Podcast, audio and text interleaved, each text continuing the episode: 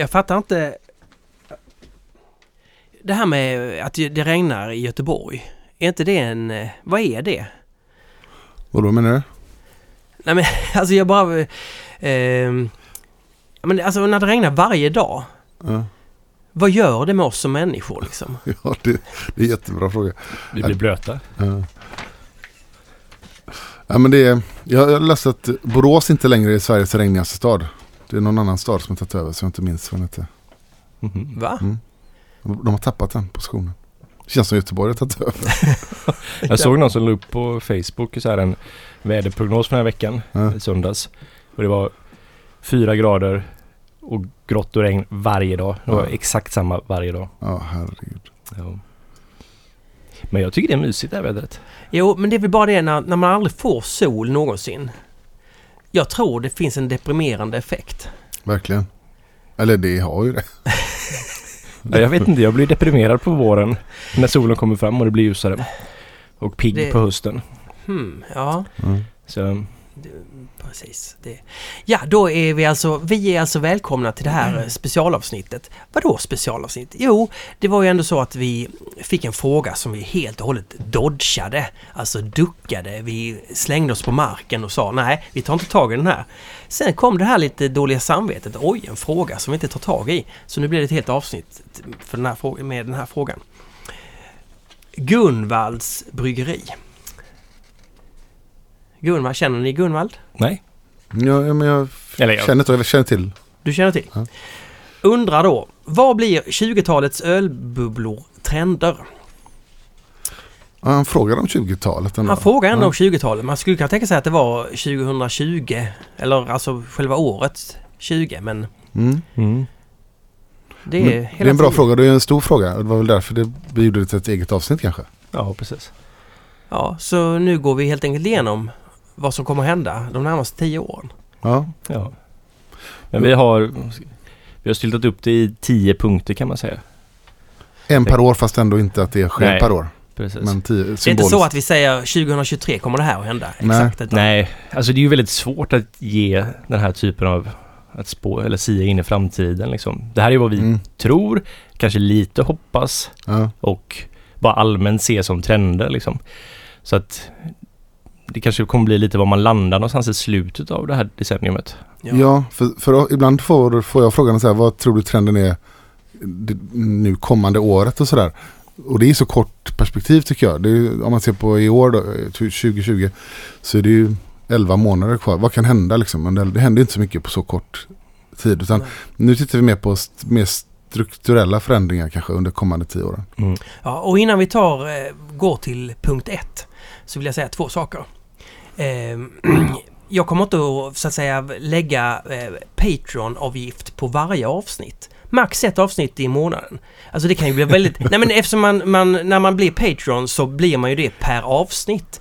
För jag, jag, vi vågar ju inte lägga det som månadsavsnitt eftersom vi var så osäkra i vår utgivning tidigare. Vilket gör att om vi gör 100 avsnitt en månad så blir det 100 patreon Nej, då säger jag så här, nej så gör vi inte utan det är max en per månad. Och om vi skulle hoppa över att göra ett avsnitt en månad, då blir det ingen avgift då. Så, så vet man det liksom. Så är man säker i sin, sin dollar som man, som man skänker. De här 6 kronorna, nej 9 är det nu va? 10 Mm. kanske till och med. Eh, de, de är säkra så att säga. De, de bara försvinner inte bara bort från kontot om vi inte gör någonting. Eh, och gör vi mer än ett så blir det ändå bara en. Är inte det rimligt eller? Det finns någon rimlighet i det? Jag hängde inte Ja. riktigt med här nu men jag tror det. Ja, men det rimligt. Men, på, podden. vet folk hur de blir Patreons då? Alltså man går in på patreon.com, söker efter ölpölen. Mm. Så följer man det därefter. Precis. Så desto mer Patreons vi får desto mer sådana här specialgrejer blir det. Ja, den andra saken jag vill säga är att jag, jag kan, jag kan ju, det, det, vi pratade lite om det som tid, tidigare. Jag ska bara säga det lite snabbt att eh, vi har mest män som eh, följer eh, vår podd. Eh, och det, men det jag längtar efter, det som jag gråter mig till sömns lite över är att den här in, invandrade, eller den, den som har invandrade föräldrar, den här tjejen alltså som kanske kommer från Syrien och som nu pluggar, pluggar sig till att bli en super, alltså så som vi alla måste göra, skapa våra egna liv. Va? De, en, så, de vill jag ha som eh, som patrons, nej men som, som lyssnare. Hur, hur kan vi nå dit? Ja, bra fråga. Jag klarar mig. Ja. Inte genom att du klarar av det tror jag.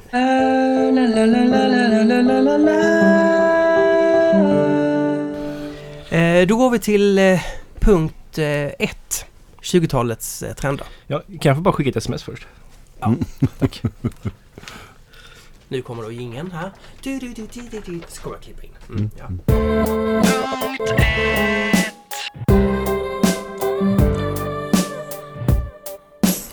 Ja.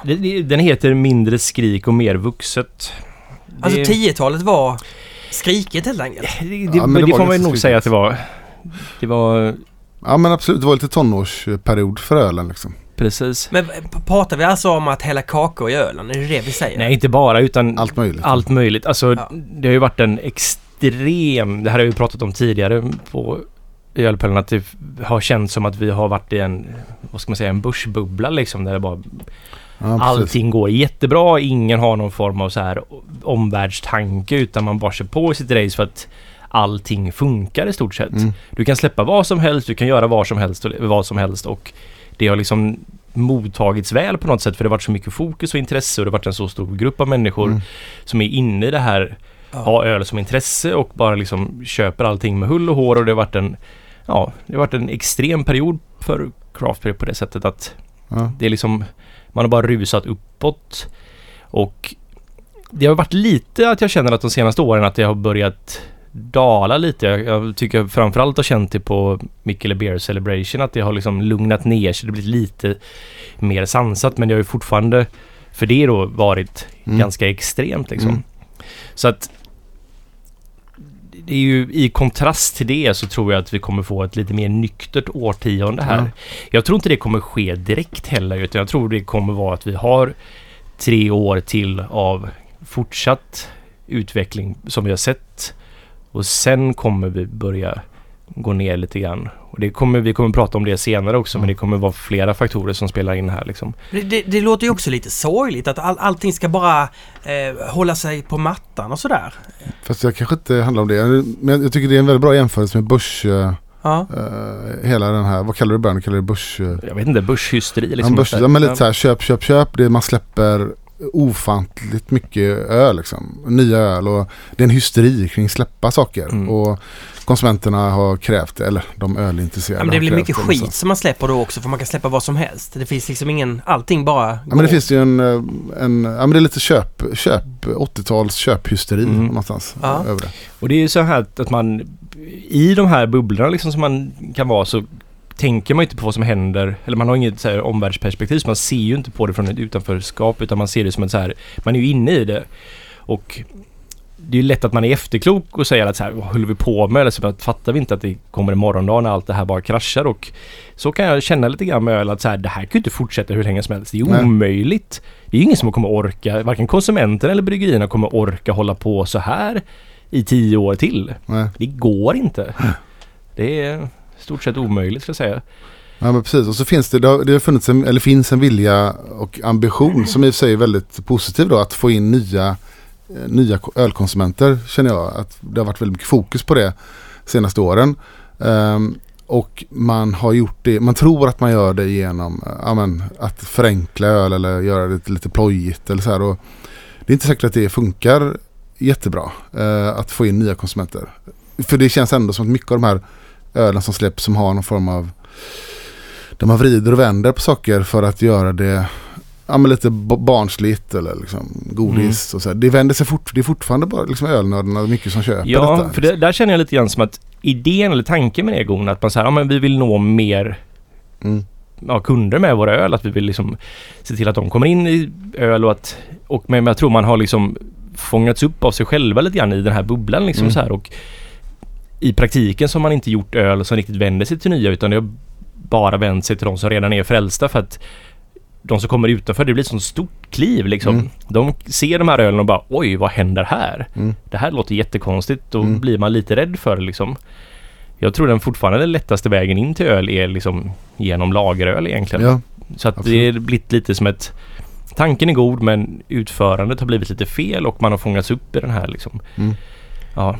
Och sin egna värld. 20-talet kommer att, landa i mer, en mer sansad, eh, rimlig... Ja, det är ju om tio år så skulle jag gissa att vi har landat i de mer balanserad och Mm. mer sansad Mm. ölkonsumtion.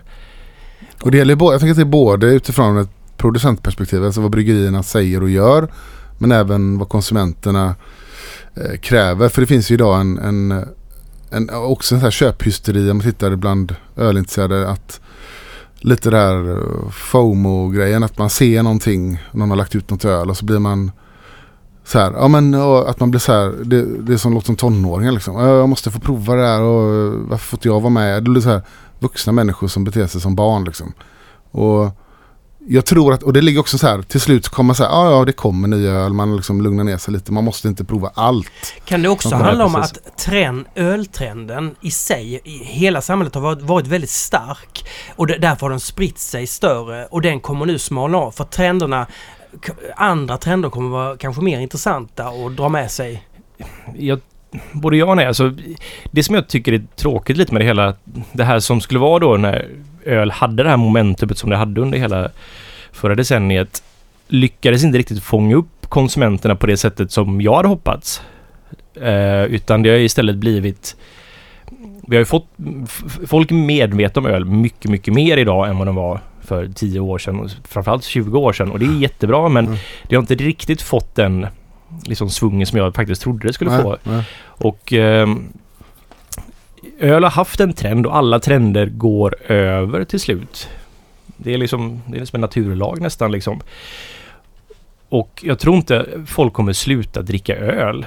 Öl är en så viktig del av Mm. vår, vårt samhälle nästan. Att vi kommer fortfarande dricka ganska mycket öl. Jag tror inte liksom ölkonsumtionen kommer gå upp eller ner sådär jättemycket. Liksom I allmänhet kanske kommer gå ner lite på grund av hälsotrender och liknande. Men att craft beer har lite missat sitt sin chans här för att jag tror craft beer-trenden kommer gå ner. Mm. Att folk inte riktigt bryr sig längre. De som har varit jättedelaktiga av de här de senaste tio åren kommer nog tröttna lite grann. Vi hade han som skickade in som var lite deprimerad över att han inte hade samma glädje av öl längre i förra avsnittet. Mm, det är bra. Ja, och det tror jag är lite, det kommer hända med rätt många. Folk kommer säga, bara tröttna på det. Det är som ett intresse och det går upp och ner och det har varit jätteroligt nu för att det har varit en trend och att varit, många har varit medvetna om det. Men den här trenden kommer nog börja tappa lite och då kommer folk tappa sitt intresse. Kanske landa i att dricka mer, ha sina favoriter som de dricker, inte den här jaga en ny öl hela tiden och testa allting som finns på marknaden. Nej, för många har ju sprungit in i den nästan väggen liksom. Att det är så, som han beskrev där. Att det bara gjort allt, liksom, provat allt. Och, Mm. och då, då, då slår till slut så kanske många tröttnar liksom på den Men biten. Olle, där tänker jag på, nu tänker jag på en sak eh, som möjligen återkommer i en av de kommande punkterna. Men som handlar om det du säger. Öl ska man dricka på krogen. Det är där eh, som sammanhanget, där, där sitter ölen bäst i det sammanhanget. Och det kanske gör att det blir en hållbar grej. Det kanske handlar om att, att eh, krogverksamheten den behöver bli mer lockande och intressant. Att jag går ut, jag går från mitt hem och landar. Vi behöver en mer brittisk eh, pubtradition. Mm. Ja, det hade varit fantastiskt. Det kanske inte är det vi ser. Eller vi får se i kommande punkter. Fast det är jättebra spaning. Jag har ingen aning hur det är men jag tycker man, man hör att så här, folk, restauranger, om man tittar på i vår lilla stad där man inte har, i Göteborg, som man inte har gått ut lika mycket som man har gjort i Stockholm. Så har jag ändå hört så här, folk säga att ja, men, det är svårare idag att få bord på en restaurang en tisdag Mm. eller en måndag än vad det har varit tidigare. Kanske det att, och den sektorn har ju växt så att kanske att det blir mer naturligt att gå ut och dricka öl än att Jo, sitta hemma. hoppas. tar vi nästa punkt. Men jag, jag vill bara poängtera det att så här, jag tror fortfarande att vi kommer få se några år av mer hysteri innan det börjar plana ut faktiskt. Absolut, och det, kom, och det kommer ju finnas här, det kommer ju finnas kvar hela tiden men mer att det kan komma ett annat förhållningssätt parallellt med det. Ja, precis. Kan jag bara ta lite mer kaffe? Ja, ja, ja, ja. Ja. Klart vi ska ha mer kaffe. Ja, jag har druckit jättemycket. Jag vet inte om jag vågar ta mer alltså. Jag har kört två koppar, det räcker. Då köper jag. Hårdare tag från de stora. Och vad vi menar med det är att de stora bryggerikoncernerna som finns. Det här gäller väl egentligen både, vi pratar, i den här punkten kanske vi pratar Sverige men det gäller ju, skulle jag även säga på andra marknader där craft beer har växt. Att de senaste 10-15 årens utveckling har ju eh, tror jag lite förvånat de stora bryggerierna att det har, kommit, att det har blivit så populärt och blivit så mycket snack och det har kommit så många bryggerier som har stått lite handfallna. De här typ stora bryggerikoncernerna eh, har lite svårt att här, snabbt växla, liksom, byta kostym och ändra så här. Mm. Så då har de reagerat eh, i Sverige om man tittar på, de har reagerat ganska snällt får man ändå säga, de stora Mm. koncernerna. Att man, man bjuder in craft eller hantverksbryggerier delvis i deras distributionsportfölj. Man ser mellan fingrarna på krogavtal, att det är okej att krogar tar in öl från småbryggerier och ställer i deras kylar, till och med kopplar på i deras fatanläggningar. För att man inte riktigt har eh, fattat hur fort det här gått och man har velat liksom visa god vilja. Samtidigt har man börjat jobba upp egna eh, craft beer varumärken Mm. och sådär. Mm. Och gjort det ganska Ja, framgångsrikt. Spendrups har ju varit jätteframgångsrika med att bygga upp sina Ja, ja, brands. Liksom. Spännerups, för att vara den koloss de är så tycker jag de arbetar väldigt snabbt. Om man jämför gör med till exempel Carlsberg och sådär. Och Åbro och sådär. Liksom. Verkligen. Men ehm, för mig känns det lite som att här- som vi pratade om tidigare punkten att det har ju varit sån extrem utveckling de senaste år- åren och det har ju varit både bra och dåligt på sätt och vis. Men jag tror för de stora så har de ju tittat på det här och det har varit som att det varje år så ändrar det och de, de hänger inte med, de förstår inte. De, de vet inte, ska vi satsa på det här eller ska vi satsa på det här? Det blir väldigt svårt för dem att liksom mobilis- mobilisera sig så att för mig känns det bara lite som att de har gått och väntat ut att det här ska inte gå över men att de ska kunna hitta att det bara ska stabilisera sig lite så Ja. de kan komma in och typ nu gör vi någonting som är ungefär likadant fast på vårt sätt så vi kan liksom Precis. ja, Men hur, mycket, hur många små bryggerier har köpts upp hittills? Ja, men det har, ju, det har inte kommit riktigt Hur många än. erbjudanden har du fått, Olle? inget. Inget? Nej. Nej. Men det, jag vi kommer nog till den punkten sen att det kommer vi nog se mer av. eh, Mm. Den typen av uppköp. Men jag tänker också de här storbryggerierna. Lite som Olle sa, de har nog försökt kanske väntat ut och så att, eller trott att det ska mattas av och så har det inte gjort det. Samtidigt får man tänka hur de ser på ekonomi och sådär. Det här är fort, även om vi pratar mycket om det här och det här är våran värld. Så det, har det varit en marginell företeelse om man ser på försäljning och marknadsandelar jämfört, de små jämfört med de stora liksom. Mm. Så de har inte liksom någonstans, de har inte fått panik än. Men det börjar de kanske få lite grann att shit, det här fortsätter ju bara. Mm. Och, och jag tänker att det här blir en som en, vad är det man kallar när, en, när någonting bara rullar på så att det blir en faktor 10 på saker. Vad är det det kallas när det blir en...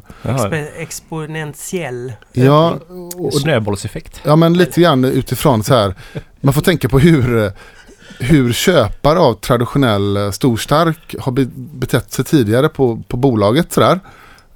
Det här känner säkert igen att man, att det är så här. Eh, folk kommer in och har kommit in och så köper man ett helt lock av, ett, eh, av sitt favoritmärke. Ett lock Sofiero, ett lock eh, Mm. eh, Falcon liksom. Den, den typen av beteende, vad, vad som händer när den konsumenten slutar med det och istället börjar plocka ihop en godispåse med lite blandade öl. Mm. Det är inte så att man byter ut ett öl av, av eh, Sofiero eller faktiskt man byter liksom 24. D- Alltså det sker, det blir ganska stora volymer till slut. Eh, Ja, som precis. tappar. För det är ju lite det jag tror att man så här, vi kommer ju ha ett ölintresse som kommer vara mer differentierat. Att man, konsumenten, inte bara köper ett lock längre, som man gjorde för 20 år sedan framförallt, men utan man köper mer och mer, man plockar ihop som en godispåse med olika bryggerier och olika typer av öl som man gillar. Och det kommer ju de förstå. Det känns ju som att spe- speciellt Spendrups har redan har förstått och Mm. har många olika varumärken där de försöker hitta allting i en liksom ens, en vanlig konsuments ölintresse så att de alltid har ett alternativ där så att Ja. det Men kan det- plockas också. Det låter i och för sig som ett mj- mjukare tag. Alltså det, det, de hårdare tagen, finns det inte några onda grejer som kommer hända då? Finns, Jo, alltså, finns det inga dödsskjutningar eller eh? Drive-bys. Ja, men jag tror att Nej. det är just det här med på krogen kommer det bli hårdare klimat tror jag. Absolut. Att de Ja. kommer inte tillåta att småbryggerier tar plats i deras kylar eller på deras fatanläggning. Det tror jag kommer hårdna. Mm, det kommer definitivt och det känns lite som att det händer redan nu faktiskt. Ja. Att, ehm, Mm. men där finns det ju en annan bra trend tycker jag och det är att många små restauranger öppnar Mm. och väljer att inte då ansluta sig till de här så att det kommer vara det kommer, det kommer bli ett litet krig här tror jag. Ja. Och jag tror de stora kommer märka det här väldigt mycket för det är en ganska ny trend kände jag att många krogar som öppnar väljer att inte då ansluta sig till ja, en eh, stor Ja. leverantör. Och när det börjar bli en om många av de här gamla restaurangerna lägger ner eller säljs eller görs om och då kommer de förlora väldigt mycket kunder helt enkelt och Ja. då kommer det bli en, då kommer det bli en hård miljö på krogmarknaden. Med pressade priser och fulare knep och Mm. då kommer vi nog också börja se, för det som har hänt i USA har ju, det här har ju hänt i USA kan man säga, Mm. att där har ju stora bryggerier tappat mycket till craft beer och deras strategi där har ju varit just att köpa små bryggerier för att de ska kunna komma till en bar och säga att men ni kan köpa all öl från oss för vi har Mm. suröl, vi har det här, vi har det här bryggeriet, vill ha IPA så har vi det här. Så du behöver liksom inte ens tänka på den lokala småbryggerier utan du kan bara köpa allting från oss i en samlad leverans Mm. med lite rabatt. Mm. Jättesmidigt liksom. Ja. Och så det kommer också resultera i att de kommer också börja pusha för sin högmarginalprodukt mer och mer år efter år vilket gör att det blir mer och mer storstark helt enkelt som Ja. kommer synas. För det är det de tjänar mest pengar på och det är det de kommer pusha på och det så är det bara. Ja, bygga upp starka portföljer som sagt som, också som ser ut som uh, craft beer. Eh, ja, så ett hårdare klimat och de stora kommer inte längre se mellan fingrarna. Punkt 3. Upprensningen. Va, vad, är det, vad är det jag hör? En upprensning? Inte utrensning, utan Nej. upprensning. Vi får ändå ha någon typ av... Ja, va, va, va, okej. Nu kommer vi till det här att eh, små bryggerier som inte tjänar pengar försvinner. Mm. Mm. Finns det många sådana i Ja. Sverige? Ja, det finns jättemånga. Det finns hur många som helst. Jag, och jag vågar inte gissa hur många men om det finns 400 eller vad är det, bryggerier mer. Ja, det är väl 4 till 450 någonstans Ja. där. Jag Ja. vet inte riktigt. Så, Jag vet inte om man räknar alltså, ölvarumärken Nej, som. Omnipoy och All In Brewing och sådana saker till dem också. så är det ju otroligt många av dem som har startat av entusiaster som tycker att det är kul att Mm. ha, ha ett bryggeri. Och som har jobbat gratis nu i princip några år, kvällar, helger. Och har något jobb, annat jobb vid sidan om. Det är ju ohållbart i längden. Mm. Och med ökad konkurrens så kommer många, och vi har redan börjat se det, att folk, många börjar tröttna nu. Precis. Vi är ett litet land, vi är 10 miljoner invånare. Samma som Belgien. Belgien har runt 200 bryggerier. Och Belgien är ett öland. Med en lång ölkultur. Det har inte vi på det sättet. Nej. Så jag kan ju tycka att 400, det är för många liksom. Ja, Och här är det ju det är jättesvårt. Alltså är du ett litet lokalt bryggeri, du har Systembolaget visserligen som en... Där Mm. du alltid får sälja ölen men Systembolaget har sitt TSL-sortiment och då kommer du få dina nära krogar, du kanske, eller butiker och du kommer kanske sälja ganska mycket i de butikerna för att du Mm. är ett lokalt men det kommer liksom inte sprida sig utanför det nej. och det kommer aldrig vara nog att du kan försörja dig riktigt bara på det utan du måste liksom in i fler bolag och nå en ja, exakt. nationell presence för att kunna liksom försörja dig själv som bryggeri. Exakt, och att det du är inne på där, att den lokala marknaden, vi, vi är inte så lokalpatriotiska som man är i Tyskland och Tjeckien och så att man köper öl från sitt eh, byns bryggeri. Så att. Man gör inte riktigt så. Man bryr sig inte om riktigt var, ändå var det kommer från faktiskt Mm. i Sverige. Så det, det finns inte den lo, lokala lojaliteten riktigt. Nej, så prognosen är att eh, från 450 så blir det en 350 istället mot 20-talets slut. Jag tror vi kommer komma ner i runt 200. Ja, det är säkert en halvering. Mm. Det skulle jag också gissa. Eh, Ja. Och de här, det är hobbyprojekten som kommer ryka. eh, många av dem. Mm. Och även de bryggerier som inte har en tydlig idé vad de gör. Nej. Utan har en, eh, inte bärs upp av varken kommersiellt tänk eller någon form av... Det kommer ju fortfarande starta bryggerier. Och det tror jag Mm. vi kan prata lite senare om att det kommer ske saker fortfarande som är nya och spännande men mer kommer försvinna. Och Mm. jag tror vi är på någon fart just nu att det startar lika många som det försvinner. Mm, det kanske är så. jag för mig, jag s- om det var Irina Karlén som la upp det på Facebook någon gång. Ja. Att hon har gjort en liten undersökning att det var, att det var plus minus noll ungefär nu. Ja, intressant. Och en annan trend man ser som är en följd av det här är att små bryggerier går samman nu.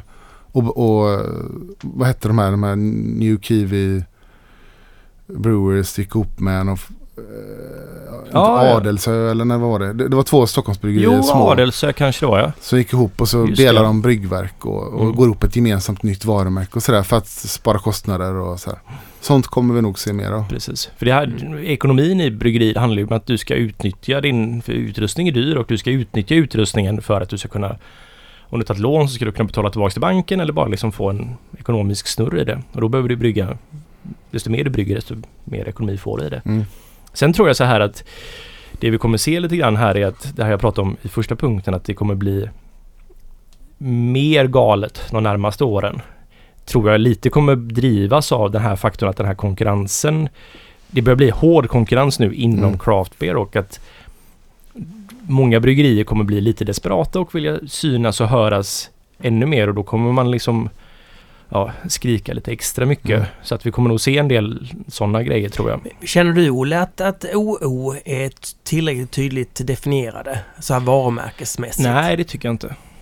Nej. Nej. Men är det något ni jobbar på? Eller skiter ni i det? Nej, vi jobbar på det. Vilken tur. Fast jag skulle nog säga att det är väldigt tydligt jämfört med hur det, hur det, hur det brukar vara. Jo, eller det är ju utifrån min egen, Jag vad jag vill det, att det ska vara någonstans. Ja. Men, eh, ja. Det kunde Men- man aldrig gissa Olle. Ditt svar, nej. Men, men en sak man kan göra, om man, som jag gör ibland, tycker det är kul att gå in och titta på hur bolag går. Det finns ju jättelätt att göra det på nätet. Mm. Eh, och man kan få sig en chock faktiskt. Jag ska Ja. inte nämna bryggerierna nu men det finns bryggerier som man tänker är etablerade som går så ofattbart dåligt. Som Ja. förlorar, det går flera miljoner i back varje år. Mm. Det, det är inte hållbart. Så, ja. Jag, jag kollar också väldigt mycket på det här för jag tycker det är väldigt intressant. Man, för att ibland så kan man ju luras av att ett bryggeri känns jätteetablerat och att det går liksom hur bra som helst. Och så tittar man på siffrorna och så bara nej, det gör det faktiskt inte. Nej. Så då, det gör mig väldigt glad för OO går ändå, inte med mycket vinst, men vi går ändå med vinst. Mm. Och det har ändå varit precis i början.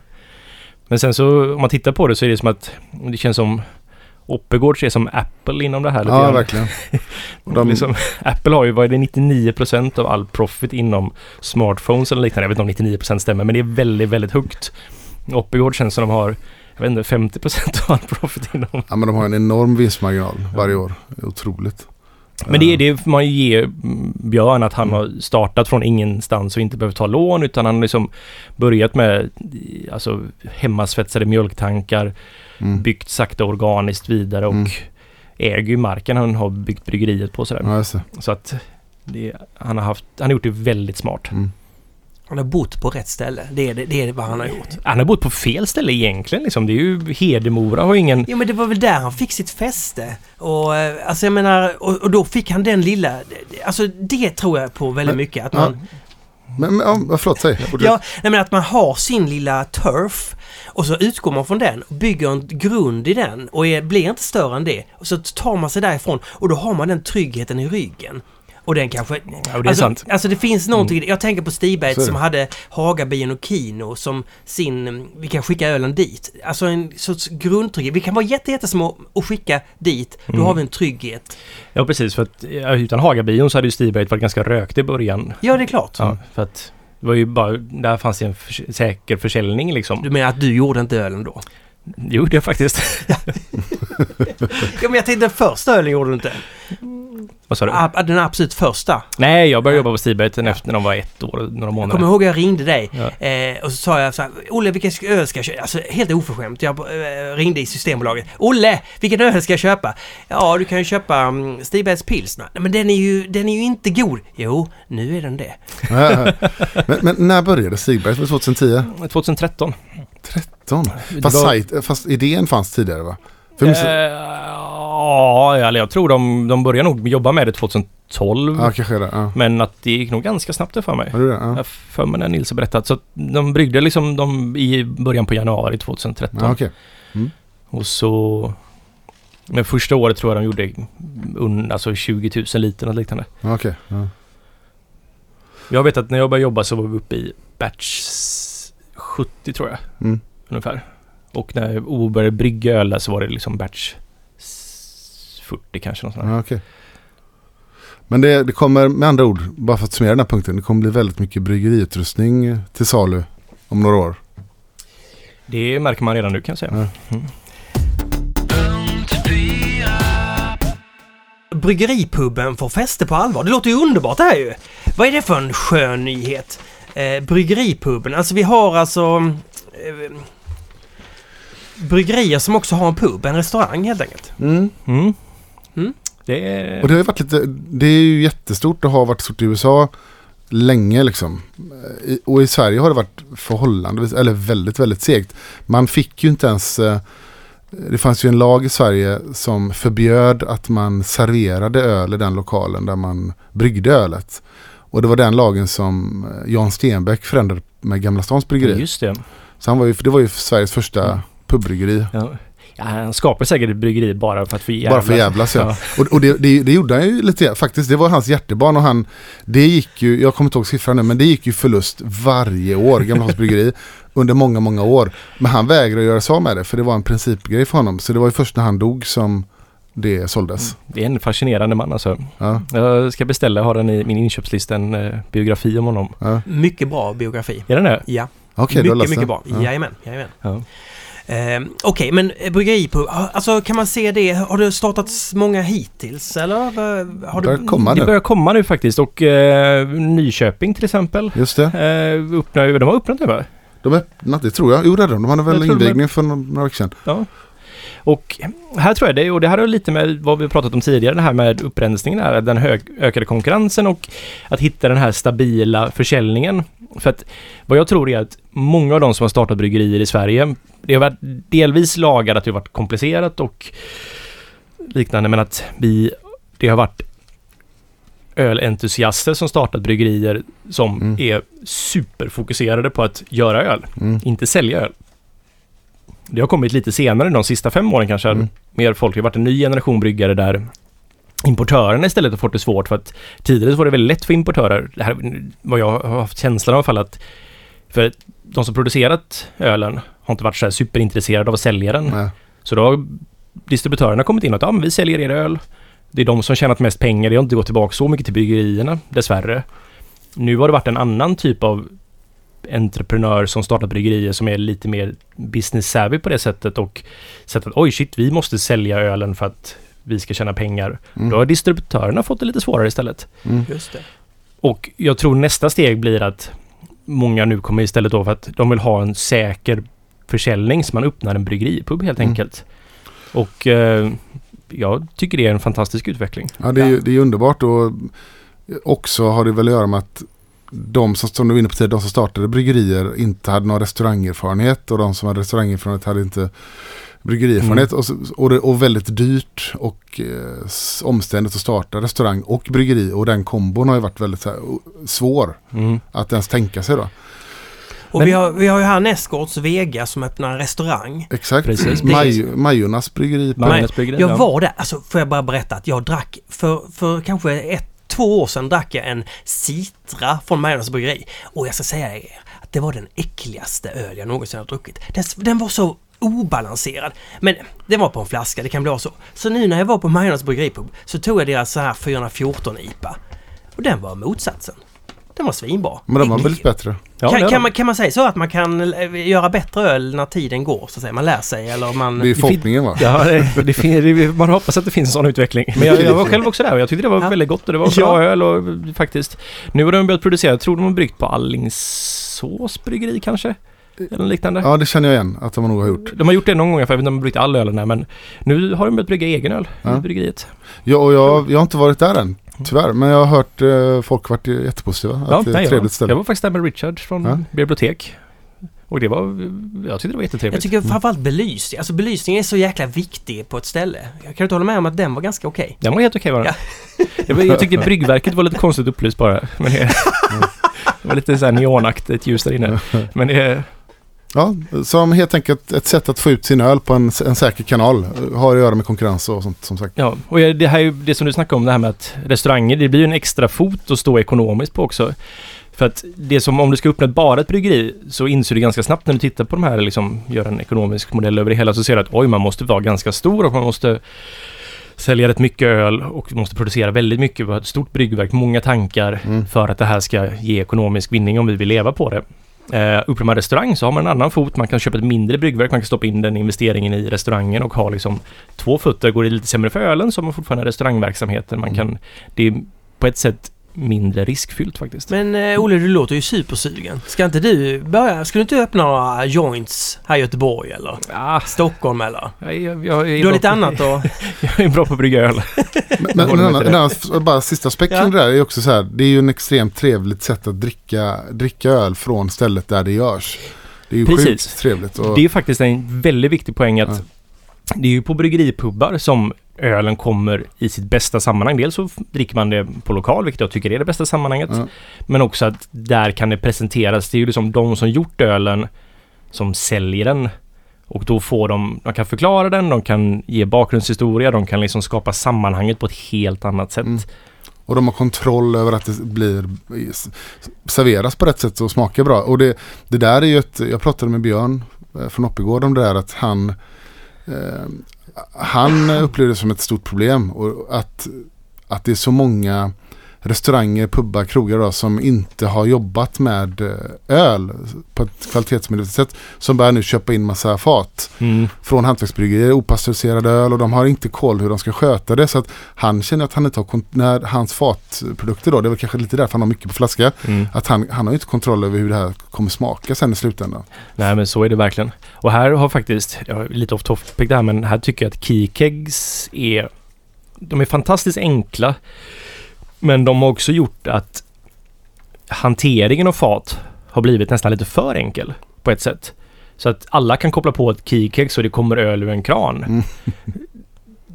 Det är liksom... Det låter väldigt bra. Ja, Det låter... det låter väldigt bra och det har varit en väldigt stor nytta för eh, vad ska man säga, hantverksölen i Sverige och Europa och att vi kan på enkelt, vi kan skicka öl till Italien utan att vi behöver få tillbaks faten och att många har, känner att ah, men det här kan jag göra själv liksom och så vi har ökat försäljningen och sådär men samtidigt så har mm, den dåliga sidan av det här varit att man behöver inte tänka lika mycket på att sköta ett kransystem, Nej. rätt tryck och rätt drivgas och balansera ledningar på det sättet som har varit en, liksom en, en kunskap som Mm. har liksom lärts ut på ett sätt som för de som opererar kranar helt enkelt.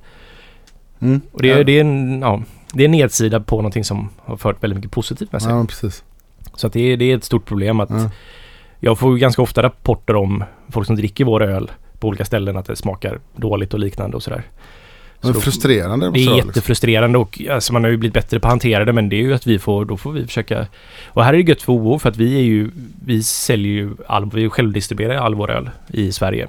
Så där kan vi höra av oss till dem och säga att hur gick det med det här eller vad hände här? Typ. Har ni slutat sälja till någon som inte kan servera? Det har hänt.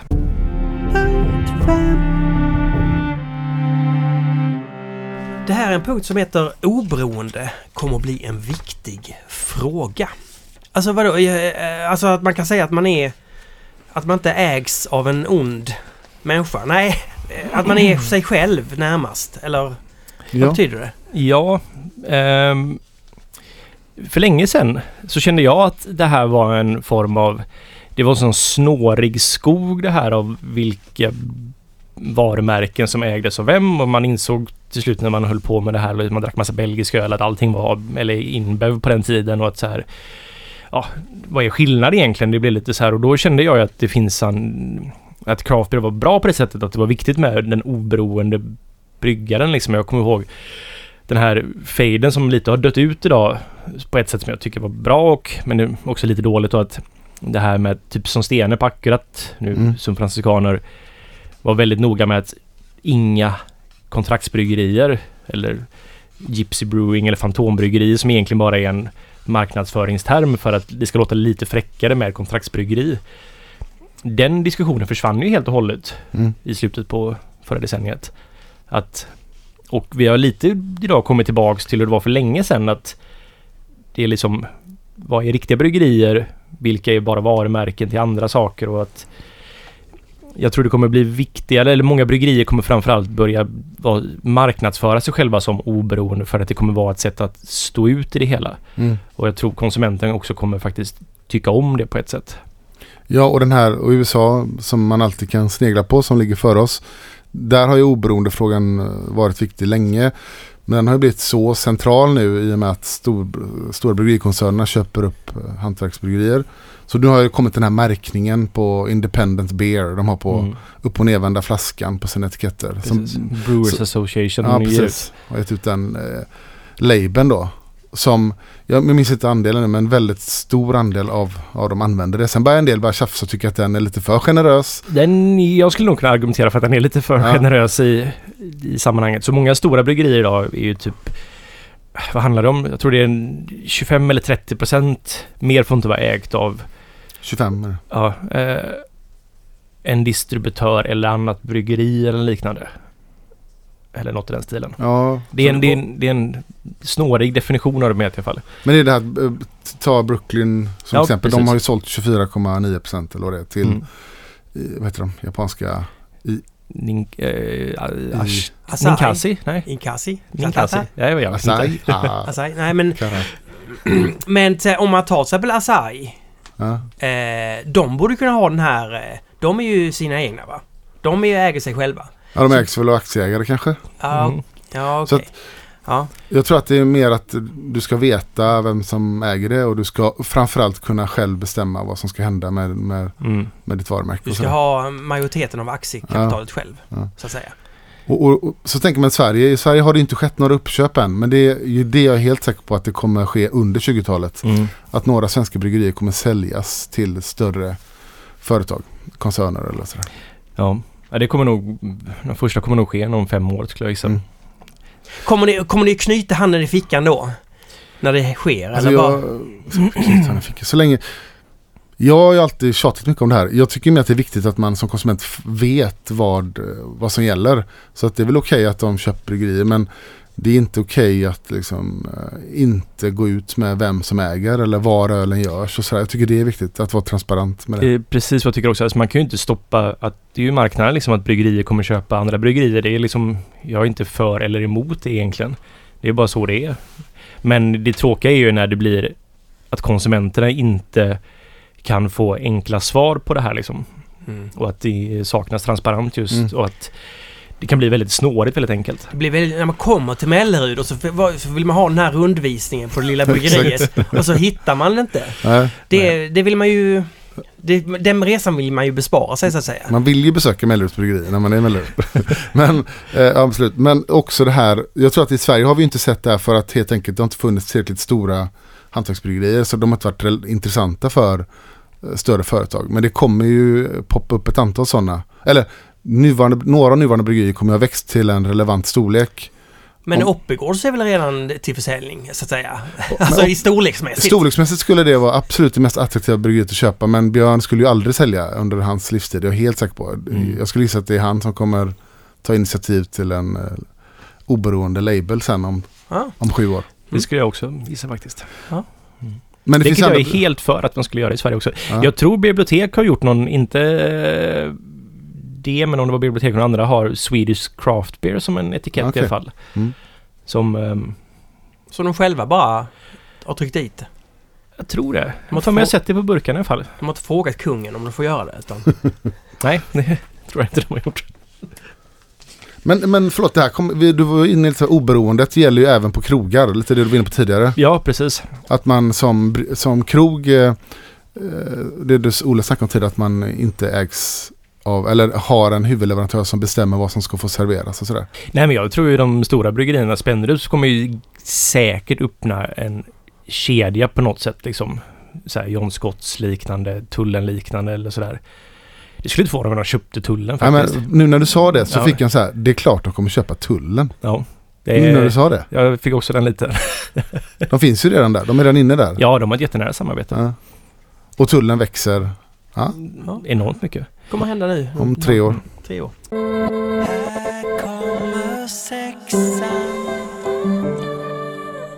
Mer idéburna bryggerier. Alltså bryggerier som har, mer, har en tydligare idé helt enkelt. Mm. Om vad de håller på med. Och en tydlig filosofi och sådär. Som Bräckeriet till exempel. Ja men exakt. Och, och då menar vi inte bara att man ska ha eh, så här, vi är bara stouts, utan, eller vi är bara suröl. Utan det är mer så här, Nej, nej. ja men det kan ju vara en idé. Ja. Det, eller det kan ju vara ett koncept. Så här, men Jag tänker mer så här, man har ju pratat ganska mycket om det i marknadsföringen senaste åren, vikten av det här att ha ett uh, why som varumärke. Så här, Eller Mm. varför finns vi till? Vad är, vad är våran uppgift liksom? Lite grann för att uh, hitta någon form av mening med sitt företag. Och, och det tycker jag att man ser eh, i USA och eh, är en naturlig följd av en hård konkurrens. att Okej, vi, måste, vi måste vara tydliga med varför vi finns till och vad är våran liksom, idé. Mm.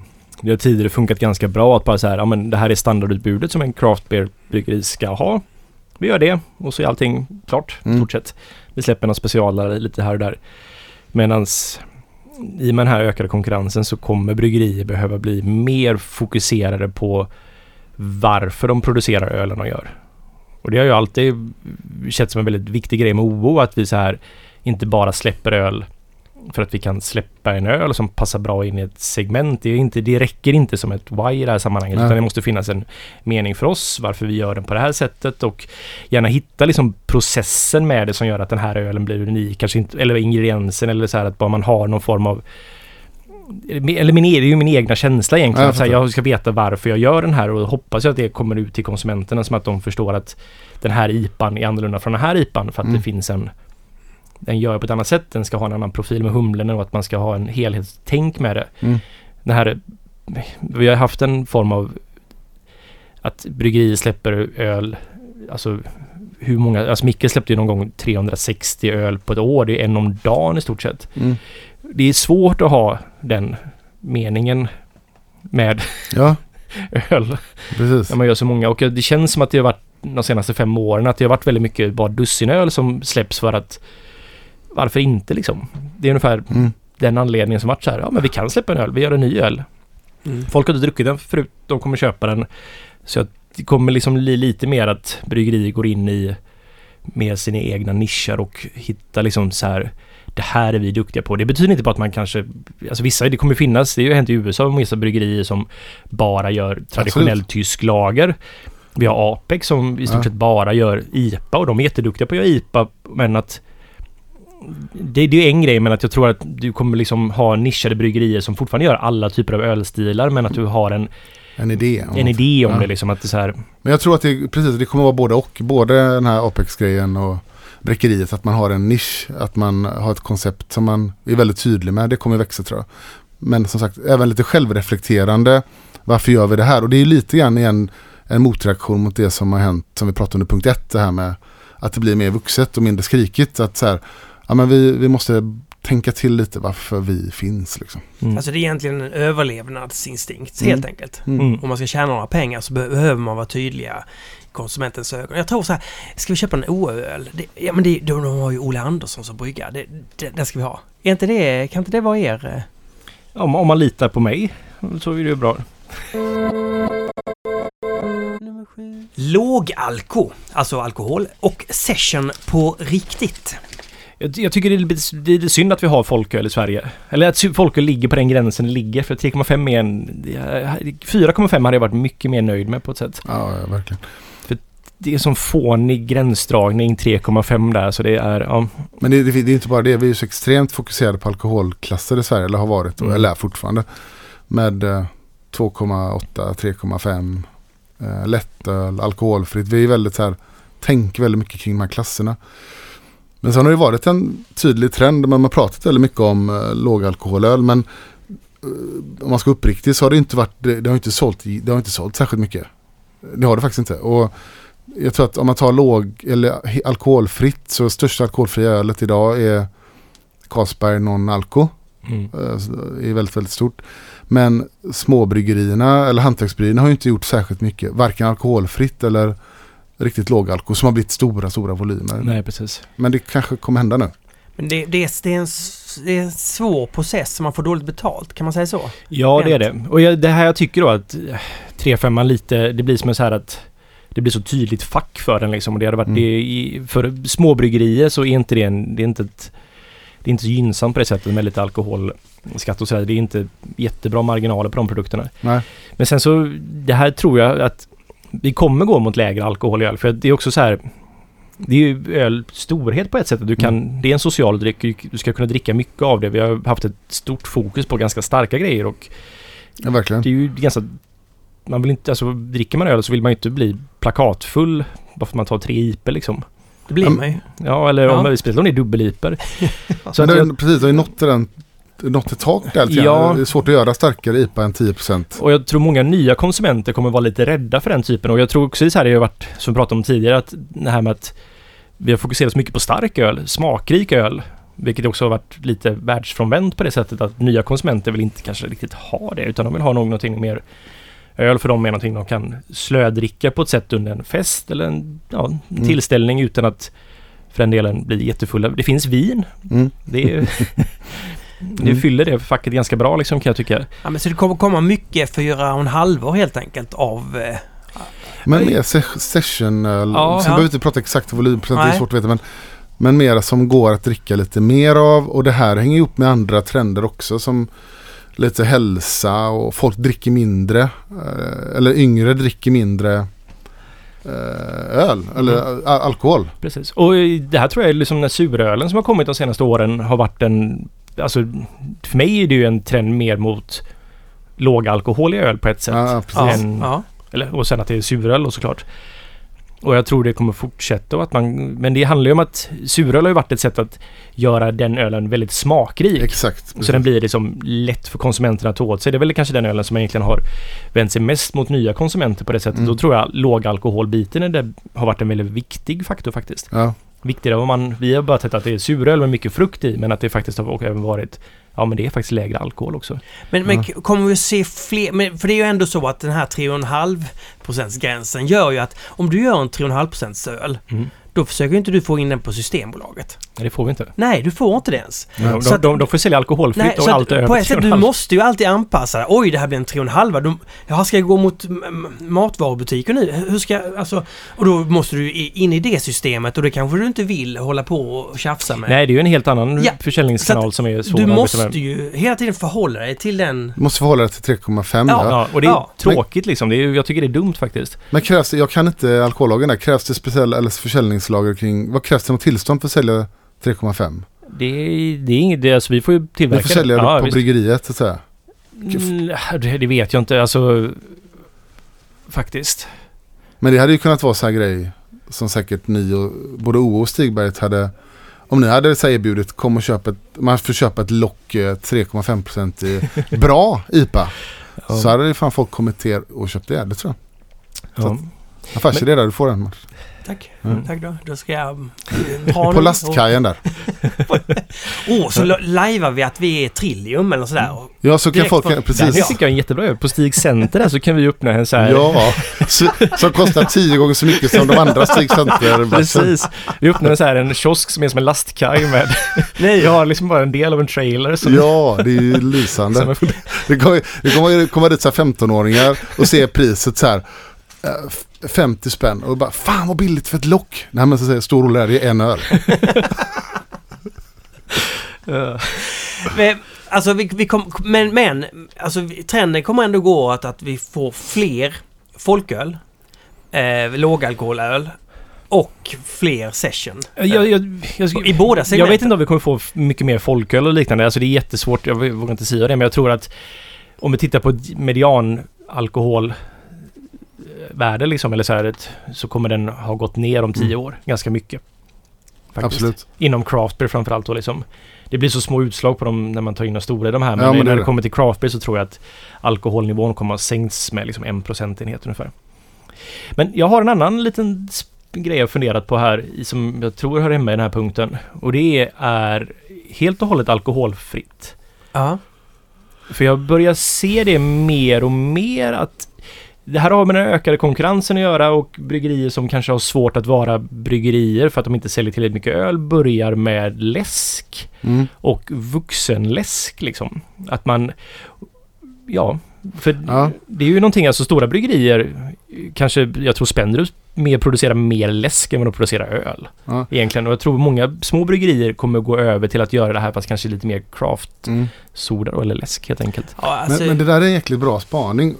Jag, får jag bara bygga på det? För jag tror att det finns jag tror att det här är lite kopplat till eh, jag får känslan av att det är Sverige, vi är så sjukt alkoholuppfostrade kring alkohol.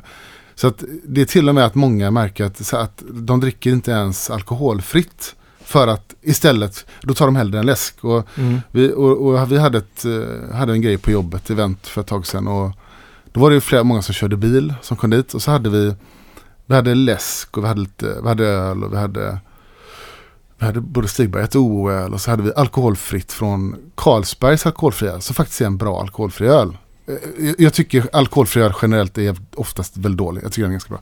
Men så var det så många som inte tog den fast de körde. Utan de tog hellre en Jag tror det finns fortfarande ett stigma. Det finns ett stigma kring att dricka öl och köra bil även om det är alkoholfritt. För vi är så sjukt eh, hjärntvättade kring alkohol och, och bilkörning och alkohol och ansvar. Ja. Och sen tror jag det här att, eller tycker mer kanske egentligen att det är lite poänglöst med alkoholfritt. Mm.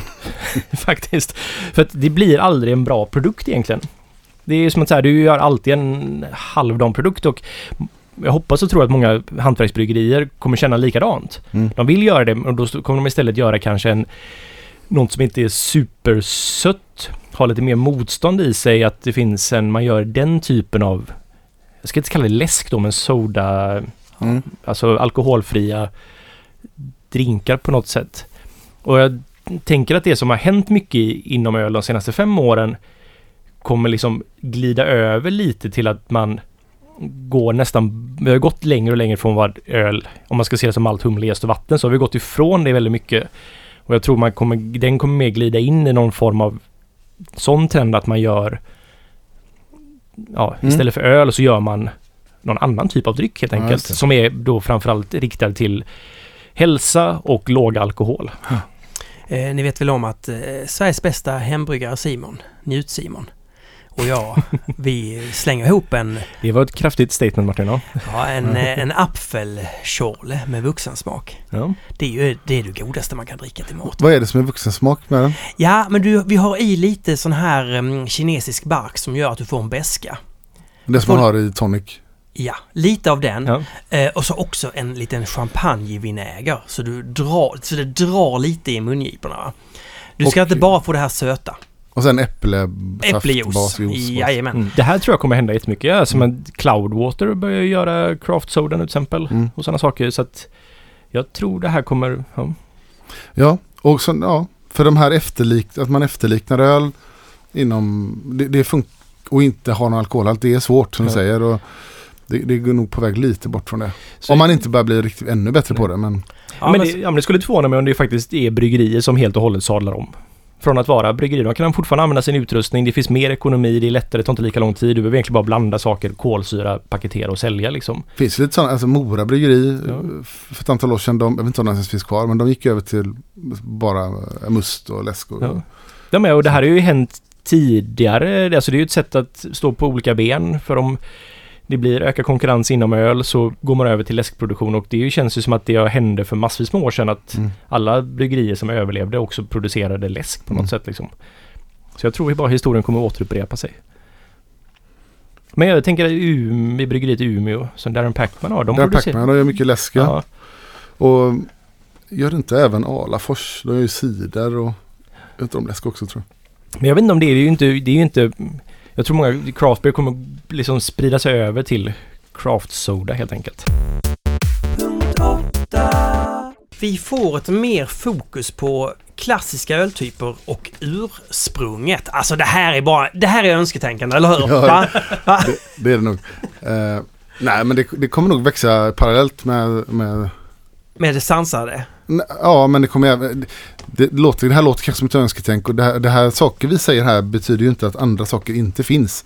Det kommer ju finnas fortfarande lekfullheten och upptäckarandan, vilket Mm. är jättebra. Men det kommer också finnas någon form av lite återtåg till eh, klassiska öltyper och ursprunget. Och då menar vi inte att, eh, att man inte får leka med öl. Men det har varit väldigt mycket tydligt tycker jag när man det var det här, jag pratar ju ofta om det här och folk blir jävligt trötta på mig när jag pratar om öltyper. Men det är mer så här, det har varit lite konstigt att det, det finns ju öltyper som bryggerier, alltså som inte ens finns att köpa nästan. Det, det är non-existing i princip.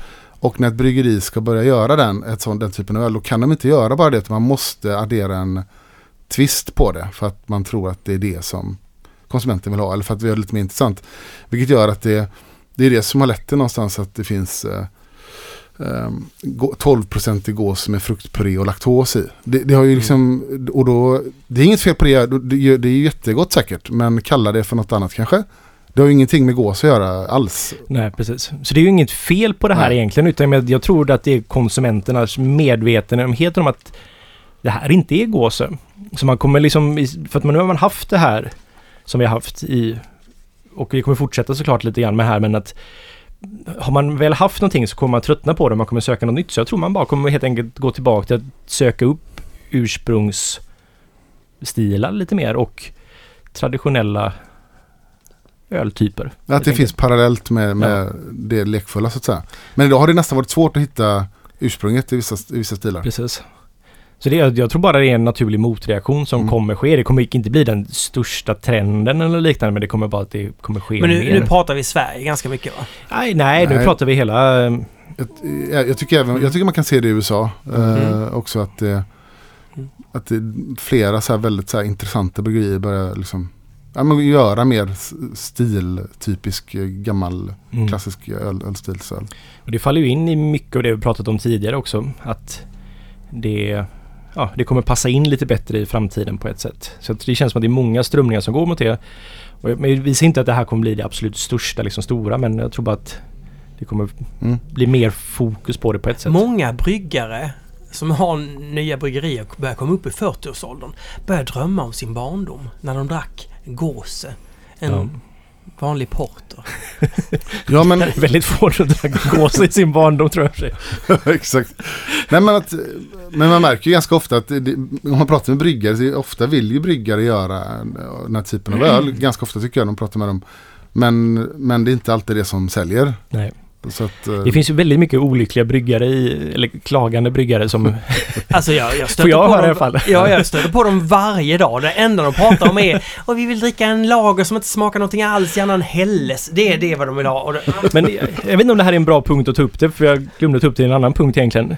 Men att det, jag, jag känner lite av att så här, och det, vi som bryggar skrå är ju lite, vi har ju blivit lite anti mot oss själva liksom.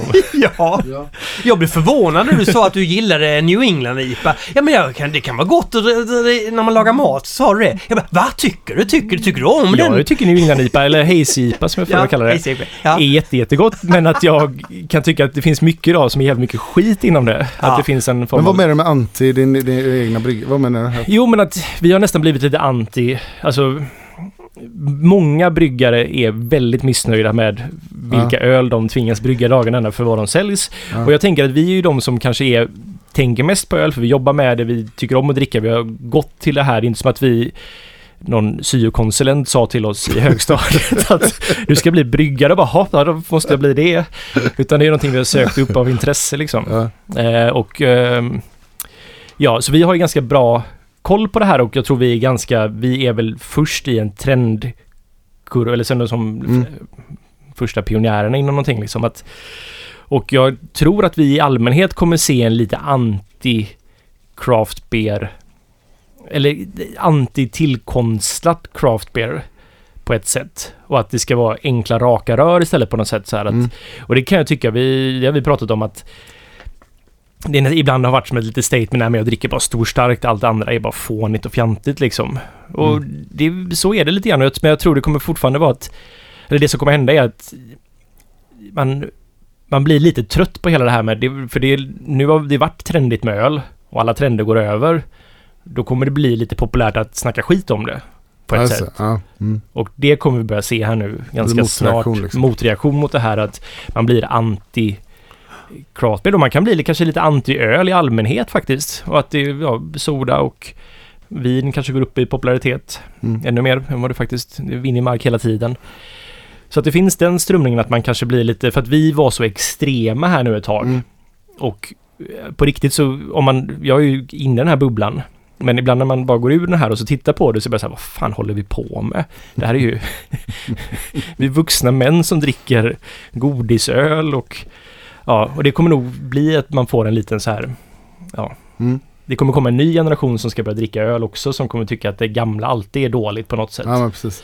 Mm. Men ligger hard seltzer någonting kopplat till det här? Tror du att det kommer växa? Jag har funderat väldigt mycket på det. här. Jag tror inte hard seltzer kommer bli en grej i Sverige. För Faktiskt. att det, Ehm, det finns dels för stigmat med alkohol. Jag, jag tror mer på att man kommer göra vuxendricka av eh, läsk på något sätt liksom. Mer än att man kommer göra hard seltzer. Det kanske är hard seltzer egentligen att man bara har alkohol. al- alltså, grain alkohol, alltså destillerad alkohol i någon form av smaksatt vatten liksom med kolsyra. Det kanske är den här grejen men jag tror inte man kommer ha namnet hard seltzer i Sverige till exempel. Nej. Det kommer ta få sin egna, egna svenska eller nordiska åtminstone Ja. variant Mm, på något mm, sätt mm. liksom.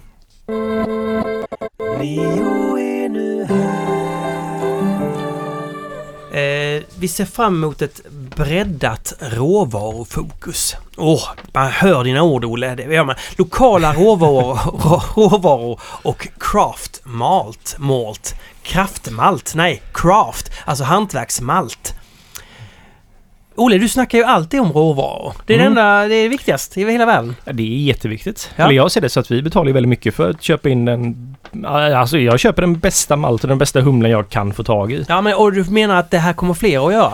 Eh, Fler kommer att lyssna på dig och göra samma sak? Både ja och nej. Alltså jag tror det kommer vara ett sätt för många bryggerier, det vi pratade om tidigare, det här att bryggerier nischar sig lite, att de försöker liksom bli mer tydliga i sin kommunikation och sådär och då är ju råvaran ett väldigt bra sätt. Det har det ju alltid varit. Mm. Liksom hela den här Reinhardske bott och Mm. att kunna bara säga ja vi bryggt på liksom malt, humle, jäst och vatten och att man kan liksom föra fram det som en marknadsföringsterm och hela den här det faller in i mycket annat vi pratat om att vi faktiskt att man kan börja kommer skryta om råvarorna på ett sätt att liksom mer ursprunget är mer att, än att vi har mango i ölen.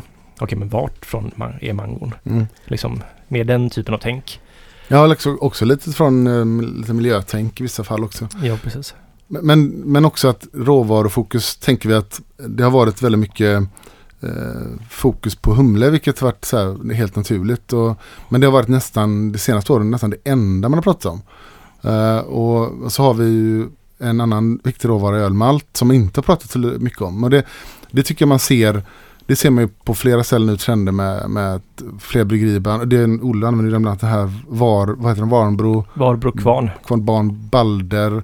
Att det, att det så här gamla kulturspannmål börjar liksom poppa upp igen. Så vi använder ju Barke pilsnermalt från Weimann till vår, Ja. våra pilsners. Eh, Det är ju ett kulturspannmål från Tjeckien i stort sett. Det är ju en gammal kornsort som, precis som Balder då, är ett som konkurrerades ut på grund av effektivitet kan man säga. Och hur enkelt det var att använda bryggverket och hur bra den tålde säsongsförändringar och massa faktorer spelar in här liksom. Och ehm, ja, att man då söker upp de här gamla som kanske är mindre effektiva på ett sätt men de har bättre smak. Ja, eller ha en unik karaktär. Liksom. Precis. Och i USA nu så finns det många mm, alltså mälterier där som har både då av effektivitets skull, eh, ja, för liksom motståndskraft och liksom bättre homogena skördar och sådär med ja, växande klimatförändringar faktiskt. Går över till europeiska sädeslag istället för de, det, det de har, deras sädeslag de har i eh, USA. Ja, och lite nisch, att de odlar så här nisch...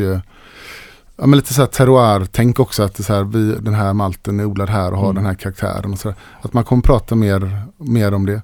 Jag tror inte det här kommer bli en supertrend men jag tror framförallt Nej, att men det kommer, parallellt liksom. Precis, det, kommer, det är en naturlig utveckling att vi kommer ha det här tänket ganska mycket de närmaste tio åren. För att precis, och förutom humle har det varit mycket fokus på frukt och bär och sådär. och, och det kanske också kommer lite mer, vad finns det fler för råvaror? Kryddor är ju en helt naturlig del i öl. Mm. Används ju, har ju använts i alla tider och Belgien använder det. Och där finns det ju egentligen sjukt mycket att utforska. Kryddor i ölen? Vadå? Kry, vadå? Man, man kryddar ner ölen lite med lite, vadå? Kanel? Men, all, men det finns ju, det finns ju, hundra, det finns ju hundratals kryddor som inte... har, du, har du krydda i ölen, Olle? Ja, jag har faktiskt eh, haft det en gång på Stiberget. Men eh, Hatar du kryddor i öl? nej, verkligen inte. Jag Nej. tycker det är jättespännande. Ja, okej. Ja. Men Jaha. eh, apelsinzest hade jag i en narangi första gången jag bryggde den. Ja, det var det. en typ av krydda. Ja. Så sett. Mm. Och eh, ja men jag, alltså... Du kan ha korianderfrön och apelsinzest och... Det finns massa, och det finns massor som inte ens har utforskat. Så jag, gjorde, när jag, gjorde, jag tänkte på det när jag gjorde potatismos för ett tag sedan. Vad, är det, vad heter det? muskotnöt. Muskot. Ja. Så smakar jag på muskot, bara riven muskot. Fan, Det är det, här, det är intensivt men det här skulle kunna funka i, lite grann i en öl. Ät inte för mycket bara. Det är, Det är farligt eller? ja, man kan få psykoser tror jag. Det är Åh fan. typ hallucinegentus eller något liknande. Ja, för det är väldigt gott med muskot faktiskt. Ja. Bockhornsklöver har en liten besk smak. jag älskar bockhornsklöver. Du gör det? Jag, äl- när man gör en, i- vissa Indis. indiska maträtter Ja. och, och har i det. Mm. Vad kul, för jag, jag har aldrig använt det tidigare. Eh, Men så skulle jag göra eh, Jag- pa, palak, pal, panek paner, Mm. vad heter det? Mm. Då beställde jag det på nätet, Mm. bockhornsklöver. Du, kan gå till, du kan gå till Bara Bra Mat. Okej, De de har har det. Jajamän. Och så smakar jag på det och det, det är ju svingott och lite, och är lite bittert också. Ja, ja, ja. Så det kan ju Jajamän. funka öl. Jag har funderat på den här parfymen du fick lukta på förra veckan. Ja. Ja. Vetiver där. Ja. Det är också en indisk form av gräs eller liknande. Ja. Åh, Ja. Du ska göra en sån öl va? Ja men jag blir lite sugen för att den har Har du lite... på den nu eller? Ja, jag tror det. Ska vi, vi behöver inte lukta. Ja, ja, fräsch. Jag har en sån parfym som, är, som ska lukta skog. Oh, skog. Tallskog då eller? Ja. Pajnighet. Ja, men det finns ju hur mycket råvaror som helst som inte liksom, har utforskats Ja. riktigt. Nej men och det, det tror jag, framförallt nu i början på det här decenniet tror jag det här kommer bli en stor trend att man man försöker ju ja, hitta sina egna nischer och man kommer försöka prova massa nya saker så då tror jag man kommer börja utforska mycket av det. Ja, belgisk bryggerier har en tradition av att göra det här. Jag tycker hittills har vi varit oerhört precisa och exakta. Eh, allting kommer att hända. Och här har vi punkt 10. Och slutligen punkt 10. Hantverkslagerns årtionde. Inte, alltså, man har ju sagt det, men nu, sagt det i flera år. nu så är det årtiondet som det händer. Vad, men, vad menas? ja men jag, jag tror faktiskt det här på riktigt att eh, lager och eh, har ju bara egentligen varit handlat om stor stark liksom. Alltså internationell lager i stort sett. Eh, vi kommer se en av många anledningar som vi pratat om tidigare så kommer liksom folk söka upp olika typer av lagerstilar och man kommer få en uppfattning om att det finns dels för att vi bryggare tycker det är väldigt roligt så vi kommer pusha ut dem. Folk kommer upp, ah, ja ah, titta där, liksom jag kanske gillar en lite maltigare lager, en Märtsenaktig grej eller så här jag tycker det är, ja, men det, för att det här ska kunna funka så måste lagern tillföra något. Nu gjorde Stigbergs gjorde en, en Helles precis. mm, med. Lervig va? Ja, ja. Ja. Den är helt perfekt klar. Den är jätte, jättebalanserad och smakar som en stor stark. Mm. Alltså jag kan... Jag, Eh, alltså bryggarna älskar den. De tycker det är det bästa de har gjort. Men, men jag kan också tycka att eh, man måste verkligen ha Lervig och Stigberg som varumärke för att kunna sälja den för 29 spänn. Mm. Eh, och det kan, det, kan, det kan man ju då. Eh, men eh, men jag, jag menar en industrilager är ju mycket, mycket billigare. Så då menar jag att en, en, en riktigt humlad lager eller som du säger kanske en maltigare lager eller det är det man behöver göra. För att det ska... Både, alltså, det är alltid väldigt viktigt att vara smaktydlig öl på något sätt. Alltså Ja. att, och det kan man väl någonstans då lite beskylla alltså internationell lager för att vara ganska otydlig i smaken. Liksom så här, det finns en... Det är svårt att så här, har jag tio öl framför mig så kommer de här vara ganska snarlika liksom. Det är alltid jätteviktigt att vara väldigt, som äkta pils, att det är en, för oss är så här, den är bra mycket humle i den. Även om det är traditionell tysk humle så är det mycket humle och det hjälper Mm. oss väldigt mycket när folk provar den. Man kan lätt plocka ut den bland andra öl och att den får en tydlig skillnad. Mot, det är ju väldigt svårt att göra det med en Helles liksom om man ska vara följet stilen. Mm. För att det är ju verkligen bara lite malt och yes liksom. Lite, Ja. lite humle. Ja. Men att det jag tror är, alltså det är alltid viktigt då att ha också bra varumärken i ryggen. Men idag finns det ingen uppfattning om vad, alltså konsumenten har ju ingen aning vad, de vet att det finns pilsner, Mm. de vet kanske inte, alltså vad är en pilsner vet Det de betyder ju öl för många. Ja, de vet inte ens vad det är men det kanske kommer bli så att folk blir lite mer medvetna om vad det kommer finnas för olika typer av lager. Så att vi kommer, jag tror vi kommer se en ganska stor uppgång av eh, hantverkslager. Ja, Det är helt säkert. Och vi, det har ju ändå, det har ju pågått lite grann men det har inte blivit så stort. Men många har pratat om det. Och sen tycker jag bara det är bara att titta, sig, titta runt liksom bland folk som är eh, i vår bransch och som, eller vår bransch, jag jobbar inte i den här branschen, men i ölbranschen och som är eh, långt fram och som är nyfikna och så här. Det, det är ju, lager är väldigt, väldigt populärt och, och så jag tror att det kommer ju bli en, liksom en, en eh, svans sen som följer med och som, så att det kan bli rätt stort. Vet man att man köper kvalitet så kan man lägga pengarna. Men om man inte känner skillnaden så då... då Ja, men så nej, är det är ju, där är ju den knäckande frågan. Och där har det verkligen varit så i Sverige tycker jag att lagerölet har varit från småbryggerierna har varit g- ganska ofta ganska dålig. Det var ungefär vad IPAn, nivån på IPAn var för 6-7 år sedan, 5 år sedan. Eh, Riktigt, och fortfarande är det i vissa fall, men rätt dålig. Så att nu börjar man, eh, fler och fler börjar lära sig göra bra lager. Liksom. Ja, och jag tror det kommer vara viktigt att någonting bryter igenom här. Någon måste träffa rätt liksom allt det här och bara liksom bryta igenom. Och då kommer ju svansen också följa så att Mm. vi, det kanske kommer ta något år eller två till. Men att det bryts igenom på något sätt att här kom någonting som verkligen, ja men som IPA gjorde där det blev Mm. faktiskt Hazy IPA. Att det är liksom nästan, det bröt igenom på något Mm. sätt så att det blev en, ja, Ja, för, för, alltså jag förstår inte, det borde ju vara, det borde vara din äkta pils. Jag tycker den är så fruktansvärt balanserad, den är så drickbar den, och så har den humlen i sig. Jag förstår inte, den ska väl vara den bryttrålaren som, som Mm. eh, kaggar igenom. Ja, jag tror inte Eller? det kanske kommer vara, alltså det är viktigt att vara, alltså en öl som har den tydligheten, som är välbryggd, smakar gott, den är liksom Ja. inte... Men man måste ju också då ha ett varumärke, man kanske Mm. måste satsa rätt mycket på att faktiskt få ut det, man kanske av... Ibland så händer det att saker bara är där av rätt, i rätt tid Ja. och det blir en form av fluga som de som gjort det hela aldrig Precis. riktigt kunde förutspå. Jag tänker på Sriracha är en väldigt bra sån. Ja. De började göra en stark sås som idag finns det är liksom lika vanligt som, inte som ketchup, men vanligare än tabasco skulle jag gissa liksom. Och att bryta sig in på en sån grej när man bara hade, här finns det på bordet. Det var ingenting de kanske försökte göra med, utan det bara hände liksom. Ja. Någonting sånt behöver ske för lagen, inte Och lika här stor... får vi det, vet du vad vi får in här? Ja, men, det, det, mystiska elementet. Ja, Ja. Man kan, ja. men så behövs det lite sådana yttre attribut, attribut också tror jag för lager. För, för att lager för många är lager och det är lika med tråkigt. Och det är ju där, typ Nynäshamn har ju varit väldigt duktiga med, sin, med sina självrunda, sina fat som serveras här och var. mm. Då blir det en grej så här, fan där står ett träfat eller i plastfat, det är inte trä i. Eh, Och det serveras, det ser speciellt ut och så förklarar de att det här är liksom opastöriserat, ofiltrerat, det är självrunnet. Det blir en, eh, ett koncept kring serveringen som jag tror kan vara, hjälpa väldigt mycket. Och de har jobbat med sina namn där också på ett ganska bra sätt och Mm. få det här lite mm, retro, man, Precis. äkta känslan.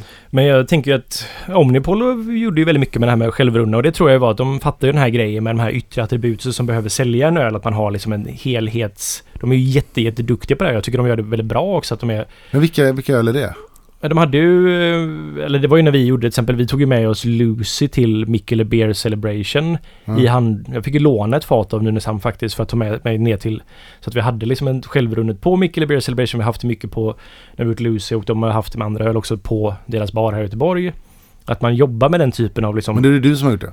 Ja, men jag är på uppdrag av dem på sätt och vis. Nej, men jag förstår tänket varför de tycker att det är viktigt att ha det.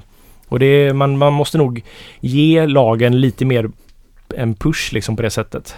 Men skulle inte Tippopils kunna få, eh, kunna dra med sig andra? Alltså att oerhört välbryggt, eh, smakar bättre än allt annat i lagerväg. Mm. Förutom äkta. Men så, som är på samma nivå. Nej, jag tycker det är bättre. Men, men Tippo är väldigt bra också. Och den kan bli, få den här italien... Kan vi inte få en italiensk trend som är världens bästa lagerbryggerier ligger i Italien. Eh, vi har en Tippopils här nu. Alla krogar i Sverige ska ta in Tippopils. Sälja den svindyrt. Ja, det, det är ju pris är ju en viktig faktor i det här också för att eh, jag tror inte man kan gå upp så mycket i pris på lagen faktiskt. Utan man måste hitta sätt att göra det här inom ramen för ha ett ganska lågt pris. Men då är frågan också, kan hantverksbryggerier brygga lageröl och till ett billigt pris? Eh, vi gör ju det med Pivot så säljer vi den väldigt, väldigt billigt. Ja men, eh, men Och det, det gör vi ju så att vi finansierar det med IPorna på ett sätt liksom. Men det Ja. handlar ju om att bryggerier som har kommit upp i en viss storlek där man kan börja se skalfördelar faktiskt. Mm. Det är att, och det är därför jag tror att också det kommer hända nu det här årtiondet för att det är först nu som svenska bryggerier och internationella bryggerier kan göra de här ölen bra. De har vuxit och kunnat skaffa sig stor utrustning, få de här skalfördelarna och även bra utrustning som gör att man kan göra bra lager för det kräver lite av utrustningen faktiskt. Eh, så det, det är liksom det som, det är nu som bryggerierna kommer kunna ha tid och Mm. pengar att faktiskt börja fokusera på den också. Till exempel som Stig börjat brygga pilsner nu igen. När de har liksom blivit bekväma i sin nya stora kostym så, ja men vi har ju massa Alltså- tankar här. Vi kan brygga pilsner plötsligt. Det är så mycket tankar. Det är så mycket stora tankar. Pilsner kan ligga hur länge som helst. Mm. eh, Och bara klarna till eller... Nej, så Ja. länge det inte fyller tankarna om något annat så blir det ingen alternativkostnad och det är ju bara en bonusgrej egentligen liksom. Jajamän. Mm. Så det så är är det Mm. med den Ja. saken. Jaha, 10 punkter. Är ni nöjda med de här 10 punkterna? Jag tyckte de sammanfattar Du, du är bra. Ja. Så träffas vi 20, 30 år. 2030 och kollar om det blir så här. Ja. Jag har en bonuspunkt som jag tänkte fråga er. Ja, vad roligt. Ja. Och om man får välja en ölstil som vi kommer dricka mycket mer av 2030 än vad vi gör just nu. Eh, eh, Vi som individer eller Ja, jag tänkte att vi ska fråga... vi tre bara? Ja, precis. Inte samhället liksom. Eller folk får gärna skriva sina kommentarer vad de tror de kommer... Jag blev så sugen på humlad lager nu. Alltså när säger man humlad lager så blir jag så glad. Så att eh, det kommer jag absolut dricka supermycket mer. Du kommer göra det med det? Ja. Jag kommer göra det. Ja. Ja, fan svårt. Ehm, alltså, mm, jag kommer också dricka, det har jag gjort ganska länge, lag, mycket lager. Men sen så vill jag alltid slå ett slag för eh, lättare saison. Mm. Vi, vi har blivit retade av uh, stockholmare för att vi säger, uh, säger saison. Att det finns ett göteborgskt uh, sätt att uttala saison. Det tycker jag att man ska vara stolt över sin dialekt. Ja, absolut. Ja. Saison, Göteborgs saison. De vill ha ett franskt uttal gissar jag. Saison. Säsong. Ja. Ja. Jag tror vi kommer dricka mer Whitbeer faktiskt. Jaha, säg det. Ja. Mm, det hoppas man. Ja. På sommaren. Mm. ja, men jag tror det kommer bli en eh, året runt-öl. Faktiskt. Där har du ju ett öl med kryddor. Mm, precis. Frisk, lätt. Uh, ja, Lägre alkohol. Mm. ja, Den är fortfarande hazy Martin. ja. Ja, det låter inte gott alls, men okej. Ja, men det, är- det är riktigt, Det alltså är det, det är fantastiskt riktigt gott när det är bra. Alltså, Mm. Fruktansvärt gott. Det låter bra. Mm. Ja.